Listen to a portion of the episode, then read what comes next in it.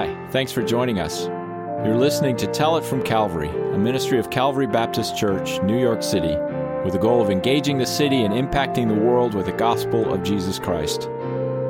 Today's message is from our senior pastor, Dr. Abraham Joseph. If you want to know more about Calvary Baptist Church and its ministries, head over to www.cbcnyc.org.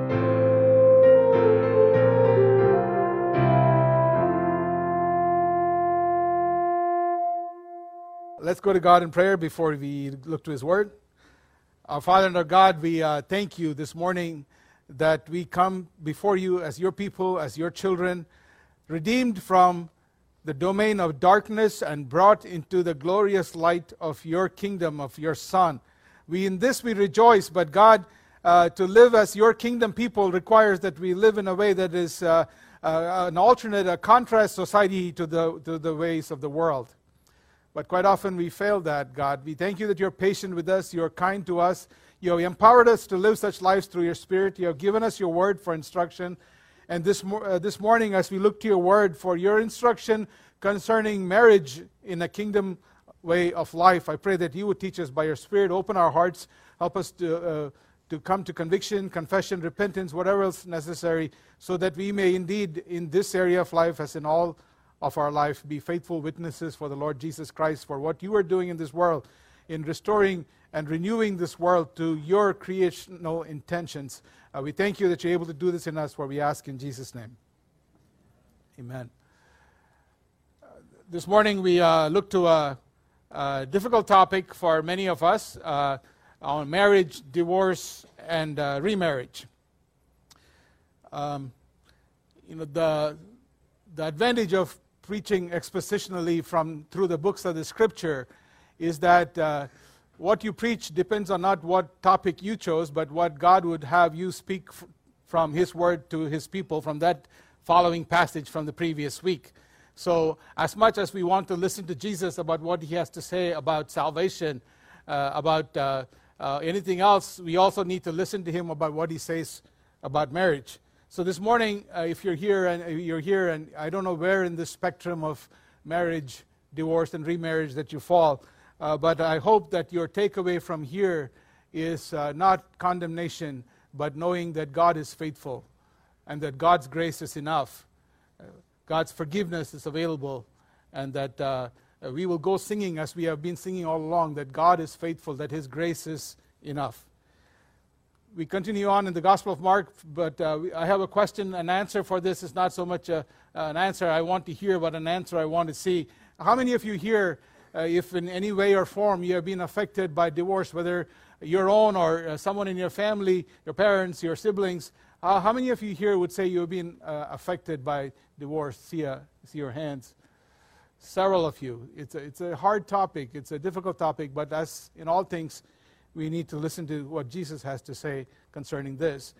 We, have, we are still in the third uh, section of the Gospel of Mark, where Jesus makes his way from uh, the northern Galilee all the way down to Judea and to, to Jerusalem. And along the way, he instructs his disciples on what it means to be his followers, what it means to be a disciple of the one who is the servant king and he prepares them not only for his death and his, uh, his uh, resurrection that are going to take place in Jerusalem, but as to how they ought to continue the mission for which he has called them. In this third section, uh, Mark bookends the section with the healing of two blind men, and everything in between ought to be seen in light of these two episodes, where uh, the disciples also are blind concerning uh, who Jesus is and, and what it means to follow him, and what it means that he is the Christ. And the question that we need to ask ourselves as we look through these passages is Will the disciples also be healed of their blindness as these two blind men were healed? Uh, in this middle section, Jesus predicts three times about his reason for going to Jerusalem that he will be handed over to the authorities, that he uh, would suffer at their hands, that he would die, and that he would be raised again on the third day. And we have already seen two of these predictions, and with every one of these predictions, the, the disciples respond uh, uh, in inappropriate ways. For the first time, when he announces that that was his mission, Peter, who had just confessed him as Christ, rebukes him because, in Peter's expectation, the Messiah is not the one who should suffer at the hands of his enemies. The Messiah should cause the suffering of his enemies. But Jesus rebukes Peter because Peter's expectations, Peter's thoughts are aligned with Satan and not with God's ways and God's mission for his son, for the Christ.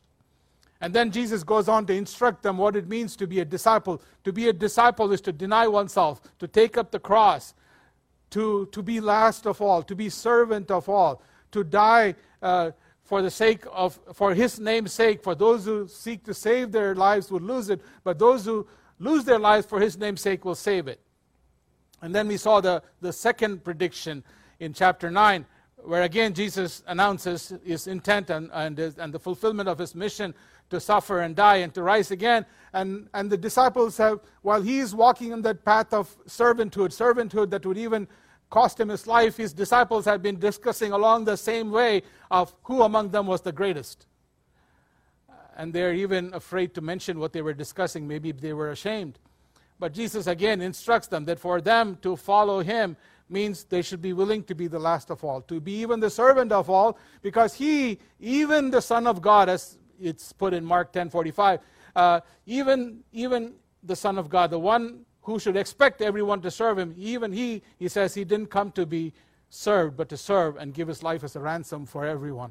Uh, and uh, if that's the case, those who follow him ought to have that same attitude of being last of all, being servant of all, and not seek to be the greatest of all. This morning, when we come to this uh, ongoing teaching concerning discipleship, we find that uh, not only does discipleship include uh, holiness and uh, being the salt of the earth in, uh, in bringing the, the flavor and the preservation of the kingdom way of life to this world, we see Jesus speaking of marriage in the section that we see today. Then he will speak about children in, in the section we will see next week, and then about possessions in chapter 10, verses 17 to 31. What do these things have to do with discipleship? Everything. Because when we often think of discipleship, we narrow that into some uh, spiritual life category, our prayer life, or our uh, attendance at church services, or serving in various ministries. All of those are included in discipleship. So also uh, proclaiming the gospel to the ends of the life, uh, ends of the earth. But discipleship, proclamation, being witnesses of the Lord Jesus is not limited to word, is not limited to certain areas of life, but it's all of life because God has redeemed us in our entirety, and with our entire being, we are to testify to who He is, what He is doing in this world through Christ Jesus, and what He will do for the whole world when Christ returns. And that means marriage, uh, family life with children, our possessions, all come under the authority, under the lordship of Jesus, and we follow Jesus in all of these areas as well.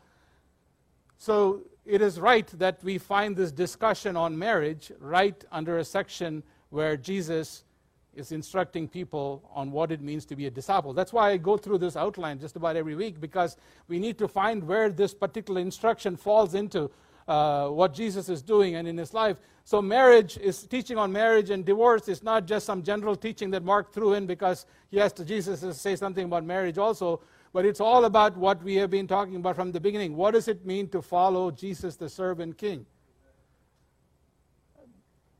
That includes our marriages and what he has to say concerning divorce and remarriage as well. We look at chapter 10, verses 1 through 12 in, sec- in three sections. First, the, the Pharisees come and ask Jesus a question, and, and I'm sure what was annoying to them, Jesus' responds not with an answer, but with a question for them. And then they this time answer correctly, but Jesus reorients, reframes their question because they're asking the wrong question. They ought to be asking something else. And then the disciples who previously were afraid to ask Jesus for an explanation because either they didn't want to look dumb or they were discussing something they should not have. This time they, they do well. They actually ask Jesus for an explanation, and Jesus teaches them privately uh, a further explanation on what he has been talking about to the Pharisees. So turn with me to 10, 1 to 12. We read in 10, 1 to 3. Well, before that, uh, before we go there, uh, we, I said discipleship is following Jesus, who is the servant king.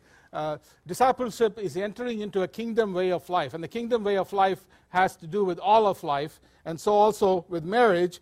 Uh, I liked what I read this morning uh, from one of uh, someone who's becoming a favorite uh, Old Testament scholar for me, Ellen Davis. She says concerning the kingdom of God and, and way of life in the kingdom of God, she says, God means to draw us into the genuinely human life that the biblical writers call God's kingdom or sometimes eternal life. That abundant life that doesn't begin when you die, but rather when you start focusing on what God is doing living no longer out of your own whims and fears, but out of the possibilities that God's action opens for you. Kingdom way of life in all areas is God's way of life, and that's the way of life for our flourishing. Not to put a burden on us, not to uh, take away our joy, but to give us what is true joy, to live according to God's purposes, and living according to God's purposes includes our marriages. So we read in 10 1 to 3, and he left there and went to the region of Judea and beyond the Jordan, and crowds gathered to him again. And again, as was his custom, he taught them. And Pharisees came up, in, and in order to test him, and asked, Is it lawful for a man to divorce his wife? He answered them, What did Moses command you? He left there when the gospel writers give us geographical details. It's not just to find a place on the map, uh, but it has something to do with the narrative uh, where he's making his way from uh, southern Galilee through uh, down to Judea, and we are told that he's in the region of Judea already beyond the Jordan. This is where Herod rules, not far from there. The last time somebody brought up marrying and divorcing with Herod, what happened to that person? Lost his head right? So as this, this as this, this Pharisees try to trap Jesus in the, the section, maybe that, that is their mo that they, they want to trap jesus so that maybe they could provoke jesus into saying something that will uh, infuriate herod and they can get rid of jesus the same way uh, herod took care of john that could very well be their intent and that could very well be why the gospel writer mark here includes these details and as jesus makes his way, we are told that crowds gather again. The crowds were always there, often hindering what Jesus was doing. Uh, so crowds are not always a good thing. But the last couple of chapters, Jesus has been primarily instructing his disciples, to whom his mission will be entrusted after his death and his resurrection and his ascension. But now the crowds are back, and, and when Jesus gets to Jerusalem, most of his ministry will be public, where he will be teaching in public. And we are told that, as was his custom, he taught them. If you remember way back in chapter 1, when the people of Capernaum asked him to stay there, Jesus says, No, the, the, he has been sent by God to proclaim, to teach in all the towns. Uh, his primary mission uh, so far has been teaching, and he continues to be faithful to that mission of teaching. But who, look who's also present. Pharisees came up, and they came to test him. Pharisees, the last time he saw them was in chapter 8, where again they were trying to test him by asking him to perform signs and wonders. Here they are again to test him, and the word for testing is the same word that Mark used of Satan testing Jesus. They're not here to find out, uh, uh, to learn something. They're here to trap Jesus, to maybe get him to say something that would show that uh, uh his interpretation of the Mosaic law is not in uh, line with what the official position was or maybe to get him to say something that will discredit him with the eyes of, in the eyes of the public and his popularity with them. Whatever the reason, they came to test him and they asked, Is it lawful for a man to divorce his wife? The question is asked differently in Matthew's gospel, where the question is, On, on what grounds can a man divorce his wife? Uh, but here, the, the, it appears that the legality of divorce itself is being uh, questioned. Some writers think that. Uh, uh this question probably ought to be understood in the same sense as we would understand if someone would ask us, Can a 16 year old drink? Obviously, we are going to conclude that uh, we're not, they're not asking about water. Uh, the question is, is can a 16 year old drink alcohol, right? In the same way, it is uh, probably this question ought to be understood again, as in the Gospel of Matthew, on what grounds can divorce take place? Because at that time, according to Jewish tradition, divorce as a male privilege, as something a husband could do, was taken for granted. And uh, the only question that remained was on what grounds could divorce take place. Uh, when Jesus asks uh, them, What did Moses command you? Jesus knows very well that Moses didn't command anything about divorce. And they need to find out, and they will answer correctly. But the passage in question that uh, Jesus is sending them to, and on the basis of which they ask their question, is Matthew chapter, I'm sorry, Deuteronomy chapter 24, verses 1 to 4, where we read, When a man takes a wife and marries her, if then she finds no favor in his eyes because he has found some indecency in her, and he writes her a certificate of divorce and puts it in her hand and sends her out of his house, and she departs out of his house, and if she goes and becomes another man's wife, and the latter man hates her and writes her a certificate of divorce and puts it in her hand and sends her out of his house, or if the latter man dies, who took her to be his wife, then her former husband who sent her away may not take her again to be his wife, and after she has been defiled. For that is an abomination before the Lord, and you shall not bring sin upon the land that the Lord your God is giving you for an inheritance. That was a mouthful. Uh, excruciating details here. But notice, in all the details, there is no mandate to divorce. Moses is not making a statement about divorce, but rather he's regulating a practice where he's, eh, in the case of a, a man who has previously divorced his wife from remarrying that same woman. So in that case, he says when the first divorce happens, a man ought to give the certificate of divorce. And that is a protection for the woman because the woman would not be accused of adultery if she has a certificate of divorce if she were to marry another person. And he's also protecting the woman again. God is protecting the woman again through this law, uh, in that if that woman were to uh, remarry and she is either divorced or her second spouse dies, the first man can't take her back because that would most often be to exploit her again uh, either to take advantage of her, either to get a second dowry, or to maybe gain an inheritance that she had from the second man. So it's all regulated for the protection of the woman, but the issue is not the permissibility or the legality of divorce. And uh, so Moses never commanded divorce, and the Pharisees answered correctly. They said Moses allowed a man to write a certificate of divorce and to send her away. See, the, there were at least two, if not more, schools of thought on what Moses had permitted or allowed.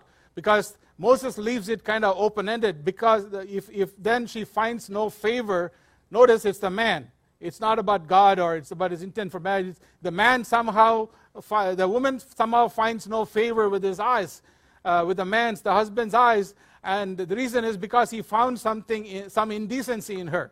And the question at that time was what exactly is this indecency that Moses wrote about?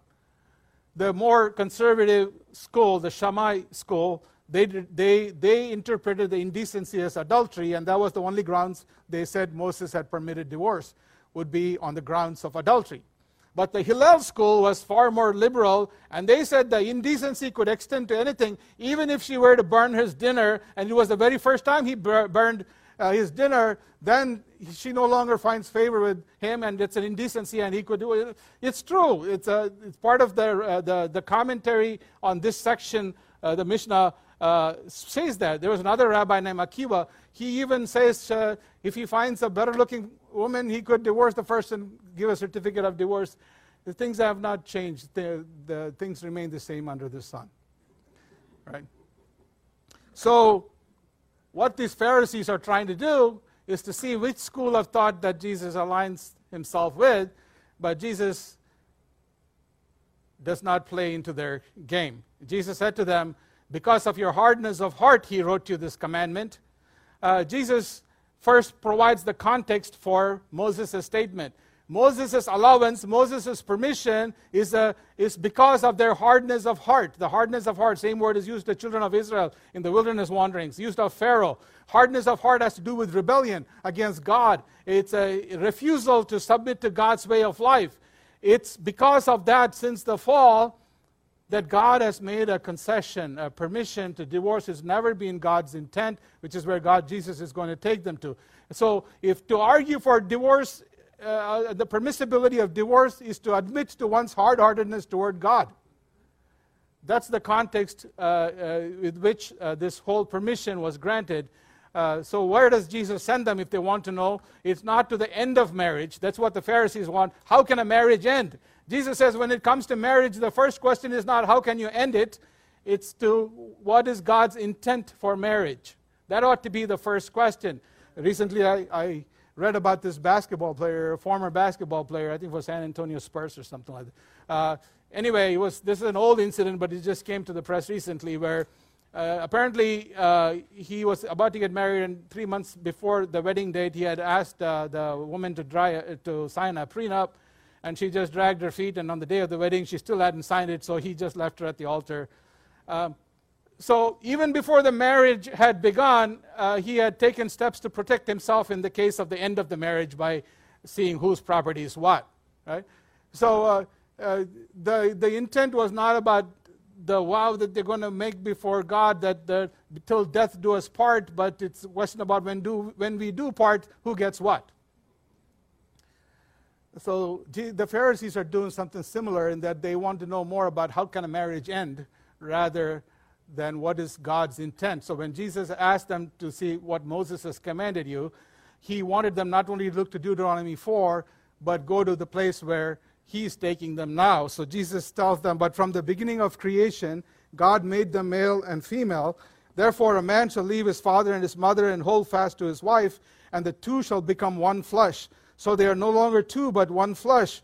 What therefore God has joined together, let no man separate. If you want to know about marriage and what, uh, whether divorce can happen or, or a remarriage can happen, you don't start with Deuteronomy 24. You go to Genesis 1 and Genesis 2 to the beginning, to the very beginning, the beginning of creation, because that's where God's intent for marriage and for all of creation is made known. Genesis 1 and 2 are there in, a in their place for a reason. Everything that follows ought to be read in light of Genesis 1 and 2. Uh, someone told me about those who are doing that God, God's big picture study uh, about how lights went off for them when they, when they saw how uh, the, the uh, Genesis 1 and 2 set the course for what happens to the rest of Scripture, and Revelation 21 and 22 will wrap that up, as we will see. But here, what was God's intent for marriage? But from the beginning, every, every phrase that Je- Jesus is quoting from the same passage we heard read, but he also ha- adds his instructions in verse 9. First, God made them male and female. From the beginning of creation, God made them male and female. See, God creates them as male and female, as we heard in the passage that was read, to reflect His image, to be His image bearers. So within, God, within the Godhead, you find equality and differentiation. Uh, Father, Son, and Spirit are equal in essence. They're of the same essence. They're all equally God, but there's a differentiation of persons. Father, Son, and Spirit are distinct persons within that one Godhead. So, to bear God's image, there has to be both oneness and differentiation, equality and differentiation. So, the oneness of humanity is differentiated as male and female. Uh, without that difference, differentiation, we can't truly image God because there's only sameness, there's no differentiation. So, God made them male and female. That's, that's the beginning of all ethics marital ethics, sexual ethics. Everything starts there. Who did God make us to be? And not only did God make them male and female, we are told, therefore, a man shall leave his father and mother and hold fast to his wife, and the two shall become one flesh. So they are no longer two, but one flesh. Remember what we heard, read? You know, God, uh, you know, after declaration after declaration of what he did was good, he says, you know, it's not good. And the one thing that God himself, in his self evaluation, finds out not good is for man to be alone. So God sets up about providing a wife for, his, uh, for this man, and uh, there's this naming exercise of these animals. It's not just a mere naming exercise, it's toward the end of finding a suitable partner for the man. And man finds quickly enough as he went through these animals. I don't know if he paused when he went past the gorilla, but uh, whatever it was, the partner was not to be found in the rest of creation. So God makes one suitable for him, taken from his side, sameness, differentiation yet female. And God brings these two, these two distinct persons into a unity, one flesh. So whenever there's a marriage that happens, it's a wonderful creational work of God where He takes two and makes it into one. That's God's intent for marriage because in that differentiation, in that oneness, they reflect God's image. And then Jesus follows that with that instruction what God has joined together, let no man separate. We are used to hearing this in wedding ceremonies, but it's a, is one of the central theological affirmations here concerning marriage. There are two actors here there's God, and who's the other one? Man. Let God has joined, let man not separate. God has done a work. God has done a work in taking two and making them one. And now for man to separate, that the word is for divorce, if for man to separate what God has joined is to work against what God has done and what God is doing. Divorce has never been God's intent for marriage. God's intent is to bring the two together into one so that together they reflect God's image. And when man divorces, it's working against God's intent, God's creational intent. This is a hard saying. No wonder the disciples, who, used, who had previously uh, were a little reticent to ask Jesus for what he meant, come and ask him this time in verses uh, 10 through 12. And in the house, the disciples asked him again about this matter, and he said to them, Whoever divorces his wife and marries another commits adultery against her. And if she divorces her husband and marries another, she commits adultery. He's explaining what he said in verse 9 when he said, What God has joined together, let no man separate. So, what God has joined together remains even if divorce has taken place. That's why, even if a man divorces his wife, divorce has taken place. Jesus acknowledges the reality. But for that person to go and marry someone else, he says is that's tantamount to adultery because that one flesh relationship that God established still remains in God's eyes. God doesn't cancel his work because of our working against him. And also notice previously in the, in the, Jewish tradition, only the male had the privilege of divorce, but here Jesus acknowledges, doesn't permit, acknowledges that even a woman could initiate the divorce. If she divorces her husband and marries another, she commits adultery. Same verdict.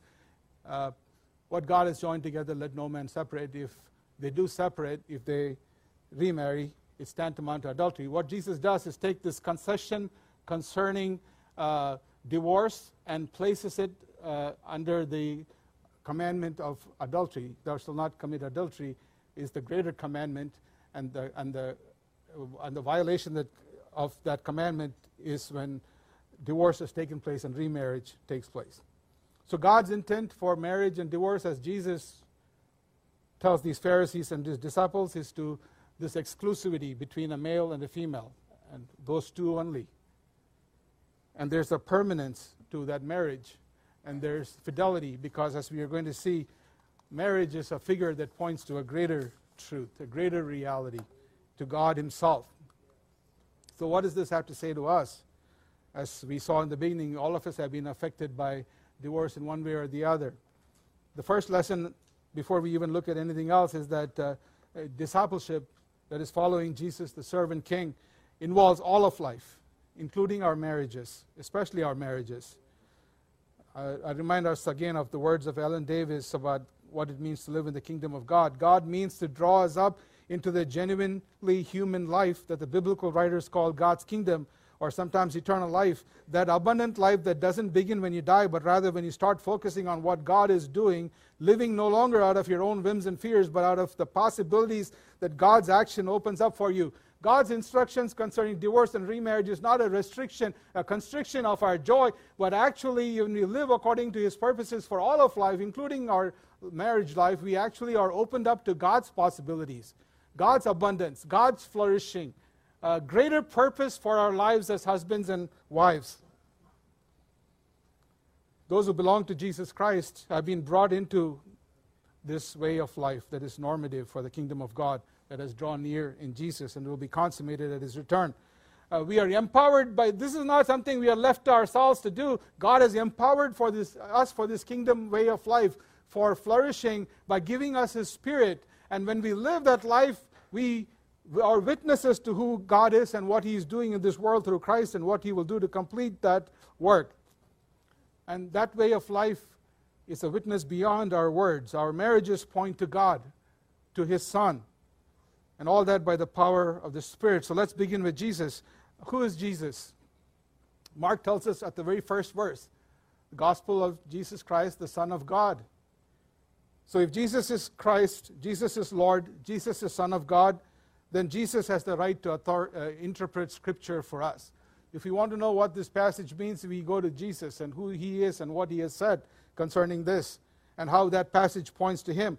His authority is not limited to so called spiritual matters, but extends to all of life, including marriage, sexuality, gender issues, family, possessions, In everything, the first question we ought to ask is what does uh, tradition permit? Uh, what does societal norm? Uh, in all matters of life, we submit to the Lordship of Jesus Christ. What does He say? What are His teachings on these things? Uh, he bears God's authority to, to speak to us concerning these matters, and what His authoritative teaching is true for the church at all times, no matter how culture shifts around us. You know, we live, we live uh, in a culture where till the, end, till the middle of the 20th century, uh, divorce was rare, not necessarily because of biblical convictions, quite often because of societal conventions, because it was shameful to divorce and so on. But uh, after the 1950s and so on, uh, more or less, divorce has become the norm, and, there are some churches that are legalistic and shame people who divorce and so on, but they are rare and they're wrong. But they're also, most churches are actually permissive concerning this. The church is no different than the world, and we have no witness to the world. See, Jesus has come to restore God's creation according to God's creational intent. That requires all of life be reoriented according to God's purposes. Uh, see, the law regulated life under the fall. That's what Paul tells us in Galatians. The law was given till Christ came. Now, with the coming of Christ, the concession is gone. We are called to live according to God's kingdom purposes as Jesus tells us. Uh, he does that over and over again. In the Sermon on the Mount, for example, you said, You say, do not murder. I say to you, kingdom way of life. You should not even get angry at your brother. Uh, he said that concerning food laws, the Sabbath. Uh, Jesus gets to Im- interpret Scripture, the law, according to God's intent, God's purposes, and we listen to what Jesus has to say because in Jesus, uh, God's words, God's, God's law is fulfilled in Him.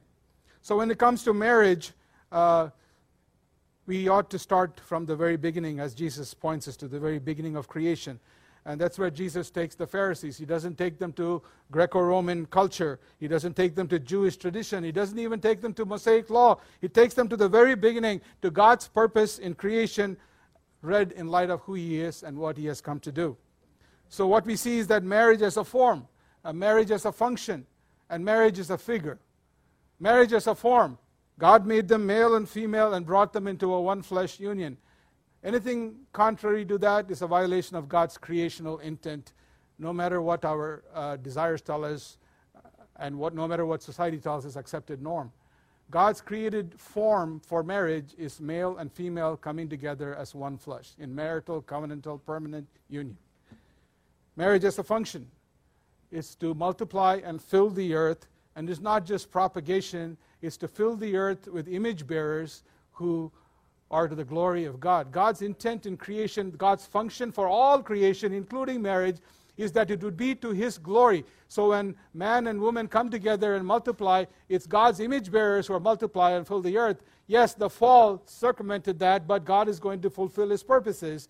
When the, at the return of Jesus Christ, it'll again, people who have been perfected in the image of His Son will fill the face of the new earth, the new heavens, and God's glory will fill the earth as the waters cover the sea. That's the function of marriage. But with all of that, marriage is only a figure that has an expiry date. Marriage points to who God is. Marriage is a figure that looks beyond itself and points to God. Uh, I read this uh, passage uh, uh from an essay by uh, C.S. Lewis uh, from his book God in the Dock. Matt O'Reilly quotes that to support his what Jesus says concerning marriage here as a figure. Uh, in God in the Dock, uh, Lewis imagines you going into a dark uh, tool shed, and the door is cracked open, and a beam of light comes in through that cracked door. Uh, and as you look at the beam of light, it's just you see dust particles going up and down, and you, you see, you've seen beams of light. But he says when you go and put yourself in the line of the beam, and you look not at the beam, but along the beam to the source of light, you see something completely different. You see the source of light. You see rest of uh, w- what is seen by that light. So, also, Matt O'Reilly says, uh, when you look at marriage, you look at it in all its difficulties, its hardships, its sin. Uh, but when you look along marriage to what marriage ought to point to, you see God's intent for marriage. Marriage was not an end in itself, marriage pointed to who God is God's faithfulness, God's love.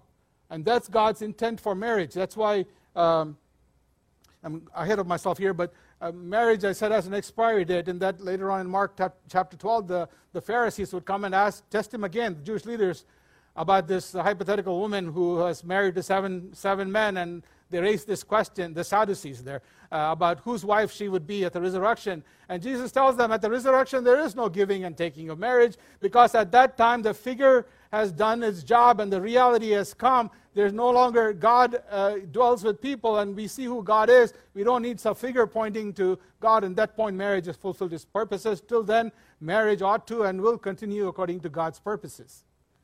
Because marriage is God's idea, not ours. So, what does marriage figure? First, it figures this eternal love between differentiated beings. See, God is a self sufficient being. Uh, there's nothing that he needs outside of himself. Uh, well, how can God love? If, uh, because love requires an object. So, God maybe created us because he needed an object to love. No, God, within the Godhead is the lover and the loved. In the, in, uh, in, in, between the Father and Son and Spirit exists the most perfect and most glorious love, and marriage points to that love in this love between these two equal but differentiated persons, male and female. When we, uh, as, as image bearers, marriage figures in pointing to the love between the, the self giving love of the Trinitarian persons, where love is not toward the same but toward the other. Uh, again, that's when we speak against same sex union, it's, it's primarily because of that because same sex union is the love for the same, not love for the other. It no longer points to God's perfect love, where the love is for the other, the different, and it's a self giving, self sacrificing love. And marriage ought to point to that. Marriage also is a figure that points to God's faithfulness, God's covenant faithfulness to Himself, to His people. That's why adultery is prohibited because it's not just a breaking of a promise, but a, a promise that was broken, a promise that was intended to reveal the perfect righteousness of God, uh, because that's what marital faithfulness ought to point to. But when there's adultery, uh, it no longer does that. Same thing for divorce. Divorce is prohibited because we, we, we end the covenant prematurely. We distort the beauty and the image of God revealed through marriage. See, divorce communicates that God is not faithful to his promises because we are not faithful as those who point to God uh, in, in what our marriages ought to point to. So faithful disciples don't look for loopholes as to what has Moses commanded us, or, uh, but to see God's promise, uh, God's intent in marriage as a permanent institution. Ephesians 5 marriage is a figure that points to the sacrificial love of Christ for his church. Divorce, remarriage, even distorts that because Christ will never reject his church. Christ will not look for another bride. So, divorce in the church marks the imaging function of marriage. Uh, and as I said earlier, marriage also points to what God is going to do when Christ returns, when uh, marriage would have fulfilled its purposes. So, marriage from beginning to end points to who God is and what God has done for us in Christ Jesus. And that's a great encouragement for all of us who are married. And this marriage, this message is not about singleness Singleness also is to the glory of God. Another message, maybe from 1 Corinthians 7 or other, like even in Matthew 19, Jesus talks about being single according to God's calling for God's glory. Uh, if I bring that in, I can go for another half an hour, and I'm sure you don't want me to do that. We'll, we'll, we'll do that on another occasion. But to know that our marriages is far greater than about you and me and about one another, that it, we have the opportunity to point to the glory of God, His love, His faithfulness, gives us all the reason to work on our marriages. Because this is not a burden, but it's a privilege that you and I can somehow point to God in our relationship. But for this, we are not able in ourselves. We need the grace of God. Uh, Pastor Dave used to say that uh, uh, marriage is not the Garden of Eden, but the Garden of Gethsemane. Uh, see, uh, in the, the Garden of Eden, everything was perfect, and sometimes we enter into marriage expecting that perfection. No, that ended in Genesis 3. But marriage in the way of the kingdom of God is marriage of not my will, but yours be done. Marriage, according to kingdom way of life is the Garden of Gethsemane, is a constant yielding of the self for the sake of the other. That's what Christ did for us. And therefore, as those who follow after Christ, we are constantly to what he said earlier concerning discipleship the first shall be last, and, the la- and, and be the servant of all, because that's what he did for us. And that's what uh, covenant faithfulness requires. So we, this is not where we begin. Quite often, you know, the romantic companionship way of marriage, so like, you know, we are, I found my perfect companion, so I'm entering into marriage, and, and then it fails, des- and then we, we find a way, we're looking for a way out. But that's not how marriage is supposed to work. We grow into that glorious purpose that God established for marriage uh, a cross shaped, other centered love and faithfulness that points to the greater and perfect love and faithfulness of God within the Godhead and toward his, his, his covenant people. What a great privilege we have that we can witness to who God is and what he has done for us in Christ, even through our marriages. So, what about divorce and remarriage? Uh, the Christians who want to hold to Scripture have come to three different uh, positions concerning this. All three can be validated from Scripture depending on how you interpret these passages that are involved. The, the, the easiest to defend is the one that says there is no divorce and no remarriage, in light of the passages that we saw in Genesis 1 and Mark 12. God does not permit divorce. God, God did not create marriage for, uh, with divorce in mind, and divorce is a permission for sin. But in the kingdom of God, uh, God calls us to a greater righteousness, so no remarriage, no divorce. But others, uh, the second position is remarriage, the hardness of heart remains. In Matthew chapter 5 and Matthew 19, Jesus uh, speaks of uh, if anyone commit, uh, di- divorces his wife except for the case of adultery. So he makes an exception there in two places in, in, in Matthew. So the second position says uh, divorce for biblically permitted grounds, which is adultery, and some others will bring abandonment because Paul permits release from marital bonds when an unbeliever uh, abandons his wife. So they would say abandonment in that case, they would include abuse and other things that, are, uh, that fall into that category. So, first is no divorce, no remarriage. Second is divorce for grounds that Scripture seems to permit, whether it's uh, adultery or abandonment. And the third position, it says divorce for those same grounds.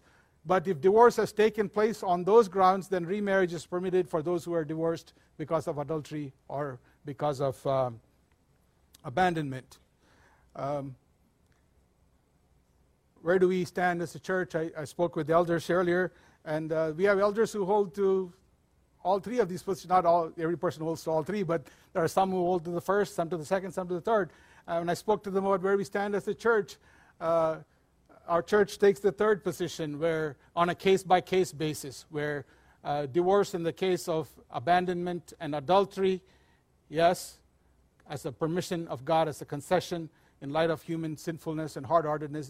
Divorce is always a result of sin, whether both parties or one party. Uh, it's a result of sin. So divorce is not a good news in any sense, it's, but it's permitted because of the hardness of heart. Uh, but but in, when such divorce has taken place, case by case, uh, as it is brought to the church, the church sees whether remarriage is permitted there or not. I hold to the second position. Uh, you could ask, how could you serve holding a different position? Because divorce and remarriage is an important issue, it's a, it's a kingdom issue, but it's not one of the essentials of the doctrine. So uh, we stand united on the essentials, on the important issues. As long as we are able to come to a conviction based on Scripture, we uh, we can hold to that position. So, why do we have all these different positions? Because we find that in Scripture, in Matthew 5 and Matthew 19, Jesus provides an exception. I say to you that everyone who divorces his wife, except on the ground of sexual immorality, adultery. Same thing in Matthew 19. But Luke, like Mark, does not give you an exception clause. Everyone who divorces his wife, no exception, and marries another commits adultery, very much like Mark. And Paul in 1 Corinthians 7 seems to follow what Mark and Luke say without any exception. To the married that is married in the Lord, those who are believers, I give this charge, not I, but the Lord. That is, Jesus has spoken to this directly. Uh, the wife should not separate from her husband, but if she does, she should remain unmarried or else be re- reconciled to her husband. So Paul seems to recognize that the reality of divorce, but does not permit remarriage, and the husband should not divorce his wife in the case of an unbeliever abandoning a marriage in 1 Corinthians 7:15, but if the unbelieving partner separates, let it be so. In such case, the brother or sister is not enslaved, is no longer bound. God has called you to peace, he says. What about remarriage? Uh, those who hold to the third position, they think remarriage is permitted because of what Paul says in 1 Corinthians 7.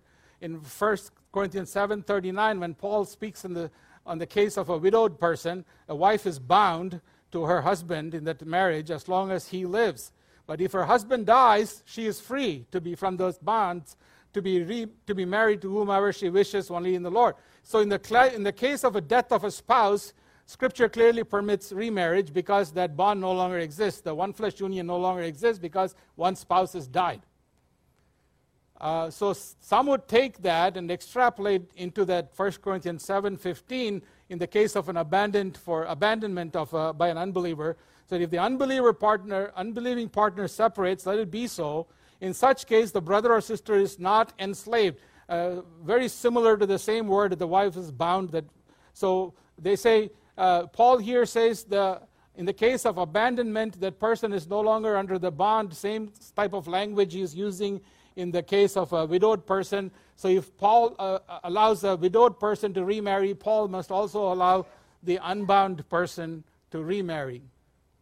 It's a logical conclusion it's not an explicit statement from Scripture, but logical enough for some believers to hold to it, and uh, very, people I highly respect hold to that. Uh, I tend to be more aligning myself to align myself to uh, explicit teachings of the Scripture, so I don't see remarriage permitted, whereas divorce seems to be in terms of 1 Corinthians, I mean Matthew 5 and 19. Matthew chapter 5, Matthew chapter 19, same controversy as uh, uh, here in Mark. The disciples asked the right question at the end of that exchange. Mark doesn't record that for us. There, the disciples asked Jesus, the disciples said to him, If such is the case of a man with his wife, it is better not to marry. You mean I'm going to be stuck with this guy or this woman for the rest of my life? Might as well not get married. Good quest, good, good thought, right? See, marriage, as God intended, requires exclusivity, requires permanence, requires fidelity, and what marriage can live up to such standards? Even those of us who have been married for a long time, Laura and I, 23, 20, 23 years. Uh, it's actually easy to remember. We got married in 2000, so whatever the year is, as long as we are past May, that's how many years we have been married. So, but even with 23 years, I tell Laura all the time, uh, you know, I, I'm married to you. It's purely God's grace. I don't deserve anyone like you, but I don't know what you did that God burdened me with you. Uh, God is still working on her sanctification through me. No, but, but it doesn't matter however long you've been married. Hans, how long have you been married? So that's uh, 34 plus another 24. That's 58 years. Uh, 57, 50, yeah, that's a long time. Would you say that your marriage. Yes. That wasn't for my math. That's for your long marriage that they were. uh, uh, but Hans, would you say that your marriage is perfect as God has intended it?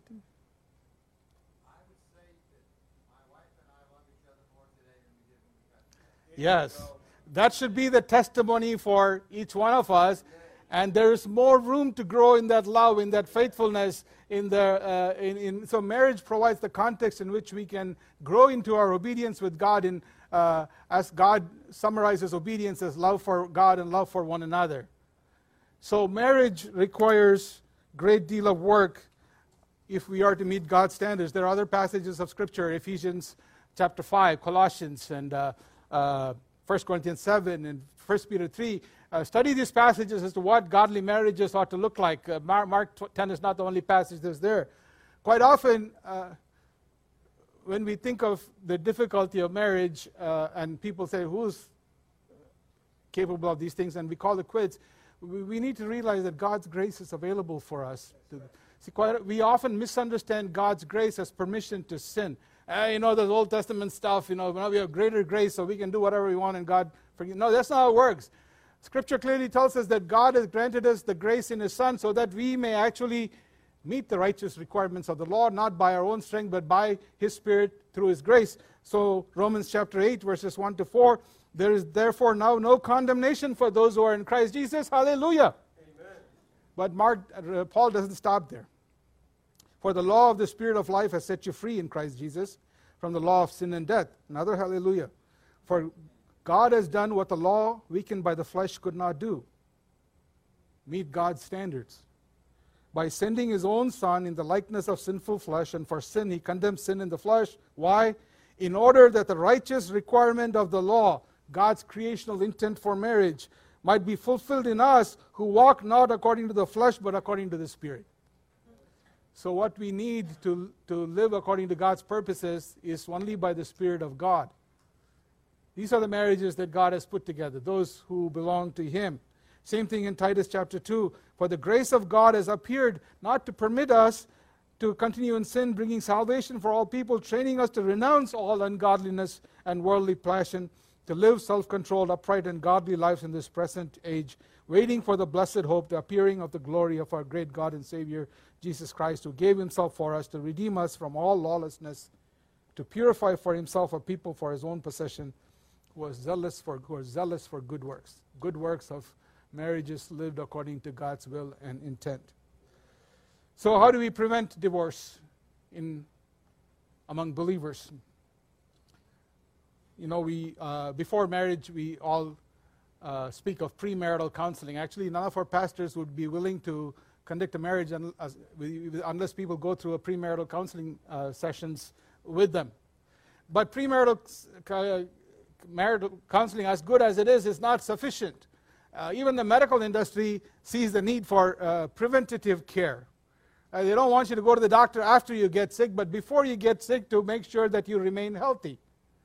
So, also, our marriages require that maintenance, and the maintenance happens in this context of this family of God.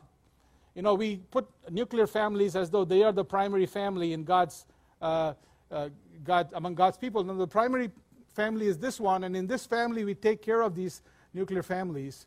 So, don't wait till your marriage hits a crisis point where the only solution is divorce and then seek help. Then it's too late. Sin has taken its course in such a way that it's hard to come back. But if we go through this preventative care by of uh, speaking to one another in love, in uh, maintaining marital fidelity and int- intimacy, our marriages can be to the glory of God. Uh, Jim and Kathy Canary and, and the Colemans are going to lead a uh, marital enrichment uh, group for couples starting in a few weeks, end of October? First Sunday of November. It'll be after, during the first, during the second service. So, so there's something that for you to look forward to, whether you're already married or you're looking to get married. Same, same also, Todd and Sharon are leading a class on marital intimacy that meets on Thursdays, but I believe you're going to offer it again on Sun, eventually on Sunday mornings as well. So that will be another thing for you to consider to, to prevent um, ungodly intrusions into your marriage and to, li- uh, to live according to God's intent for marriage. Those of you who look for books, I've loved using three books for my premarital counseling sessions, but they're also good for marriages. John Henderson's Catching Foxes, you know, foxes that ruin the vineyards. So, Catching Foxes, a gospel guided journey to marriage by John Henderson. Or Paul David Tripp, he has a book called Marriage Six Gospel Commitments Every Couple Needs to Make. It used to be called What Did You Expect?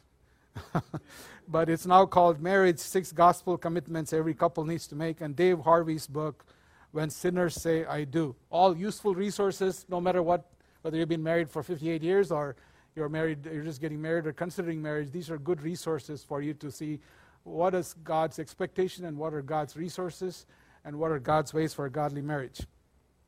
If you're here this morning and you are divorced, or if you have remarried after divorce and God has brought conviction, know that marriage, uh, divorce, and remarriage are not unforgivable sins.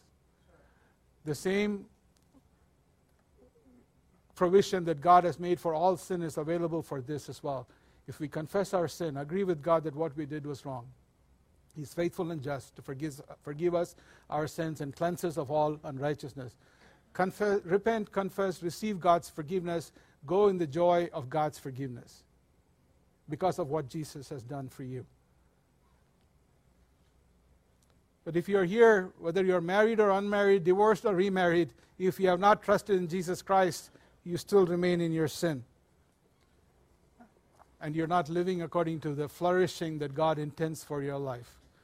But you have God's promise. Today, if you trust in what Jesus Christ has done, agree with God that you're a sinner, that you're separated from Him, trust in what God has done to bridge that gap, that Christ has taken away your sins through His death on the cross and, and from rising from the dead. If you believe that, God, you have God's word, that your sins will be forgiven and you have new life as God's child. Why would you want to miss out on the abundant life that only God can give? Trust in the Lord Jesus and you will be saved. That's God's promise. If you do that, come and talk to us. We would love to talk to you. If you have questions, come and talk to us. Let's go to God in prayer. Our Father and our God, we thank you for this glorious institution of marriage that you established to point to you, who you are, and uh, uh, your goodness to us, God. I, we confess that we've, whether our marriages are uh, uh ongoing or ended, we, we don't often live according to your intent for our life as in other things in life. We thank you for your forgiveness through Jesus Christ our Lord. I pray that you would form us in such a way, individually and in our marital relationships, to live in such a way that our lives point to you, the God who is loving, the God who is faithful, the God who has sent his Son to redeem us and make us your own forever. Thank you that you're able to do this in our lives through your Spirit, for we ask in Jesus' name. Thank you for listening to Tell It from Calvary. If you feel led to give toward the local, national, and global ministries of Calvary Baptist, please visit cbcnyc.org slash give or call us at 212 975 0170. We hope you join us next time as we continue to tell it from Calvary.